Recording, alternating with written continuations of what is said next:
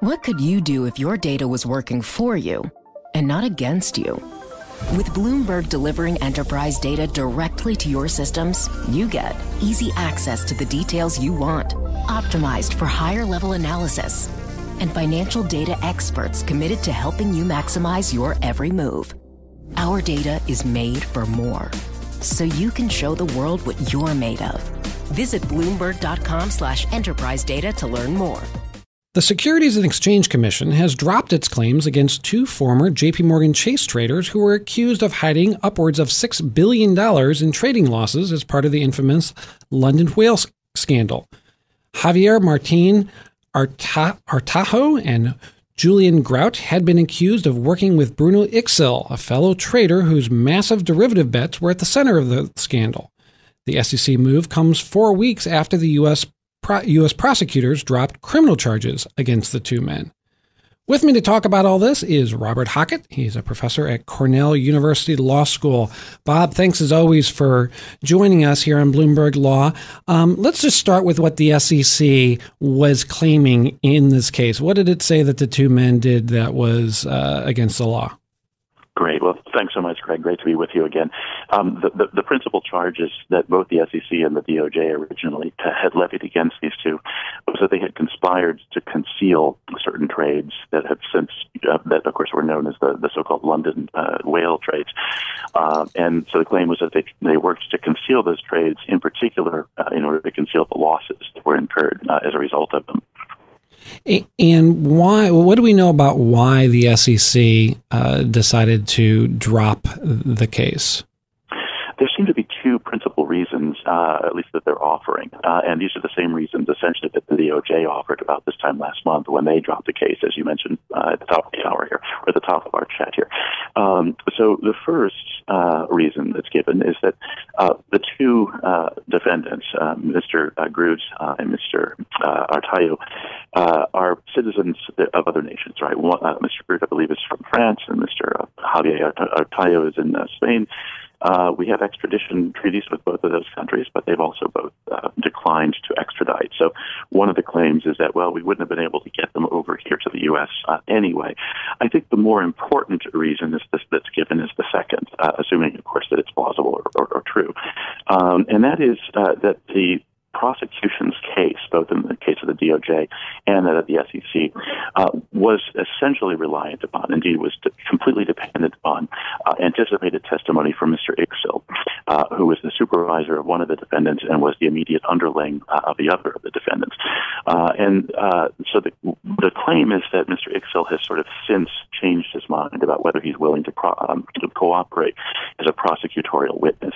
and he's signaled that change of heart both verbally or orally, you might say, on the one hand, and in writing, in the sense that he's written a very lengthy uh, narrative uh, about everything that transpired. And in that narrative, he says that really all of this was uh, all of this was caused by people up at the very top uh, of JP, JP Morgan uh, Chase, nobody uh, down below. Is there reason to think that the government bungled this case? So they, they cut a deal with Iksil, who's the guy at the center of it, and then mm-hmm. it turns out what they get from him is something that is uh, unreliable enough. They have to uh, drop claims, uh, both both uh, criminal and and now civil, against uh, a couple of the individuals who supposedly were working with them. Right. It, it, it'll be very I think it'll be very interesting to see what happens next, if anything does happen next, because um, that will tell us whether Iksil is, you know, unreliable in any kind of broad general sense, uh, on the one hand, or whether he's simply unreliable to, uh, as a witness to prosecute these two lower uh, in the, on the totem pole characters. Uh, on the other hand, so, for example, if indeed uh, Iksil's charges uh, about what happened up at the top, including on the part of Jamie Dimon, uh, are plausible uh, or, or, or even correct, then it's a little much to say that he's not reliable in, in, in a general sense, right? It would only make sense to say he's not reliable as a witness if you're going to prosecute people who are less responsible, who are lower on the JPM uh, Chase food chain, so to speak. Um, and that's what I'm kind of I'm curious to see what happens next, right? If the government is I mean, if they're serious, right, that there actually is, you know, something there, um, but that Iksil is simply not going to be reliable on it, then, you know, to put their money where their mouths are, so to speak, uh, they really ought to be then investigating people higher up, the people who Iksil says are actually responsible. If, on the other hand, they think that Iksil is just across the board unreliable, he's just sort of too mercurial as to what he says, then, of course, they are effectively admitting that they kind of bungled the case because they built the whole thing around Iksil's testimony, and now they're saying that ICSIL has bamboozled them. Bob, only about a minute left, but but mm-hmm. tell me this: Is it you know? So J.P. Morgan Chase uh, agreed to pay something like a billion dollars uh, um, to to resolve mm-hmm. claims against it. Is is there a theme here that it's just much easier, or, or, why is it? It seems so much easier to get the company to to uh, agree to a deal than it is to win cases, either criminal or civil, against individuals. Yeah, so there's a, there's a, a cynical answer and a and a, a more sort of uh, well a non-cynical answer. Uh, the cynical answer is that you know the, they're much more willing to go for the money damages just because those are easier to have, right? Um, that basically, um, I'm sorry, this is the non-cynical, uh, is that the the the money damages are easier to have. It's much harder to convict, especially when the burdens of proof are so high, when the due process rights of various defendants are implicated, either in a criminal case or uh, to a lesser degree in a regulatory case. The more cynical answer is is that you know this particular uh, government is really not that unfriendly to the higher ups uh, in these firms, and so they're content to let them simply pay fines, and the firms themselves are too, because the fines or the penalties that they pay are peanuts compared to the, the gains that they stand to make. We're going to have to leave it there. Thank you very much, Bob Hockett of Cornell University Law School.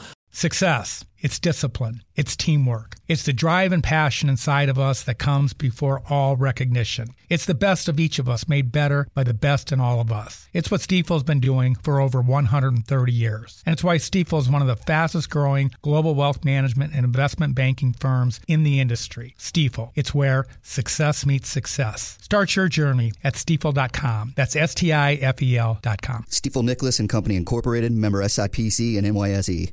The countdown has begun. This May, a thousand global leaders will gather in Doha for the Qatar Economic Forum powered by Bloomberg, held in conjunction with our official partners, the Qatar Ministry of Commerce and Industry and Media City Qatar, and premier sponsor QNB. Join heads of state, influential ministers, and leading CEOs to make new connections and gain unique insights. Learn more at QatarEconomicForum.com.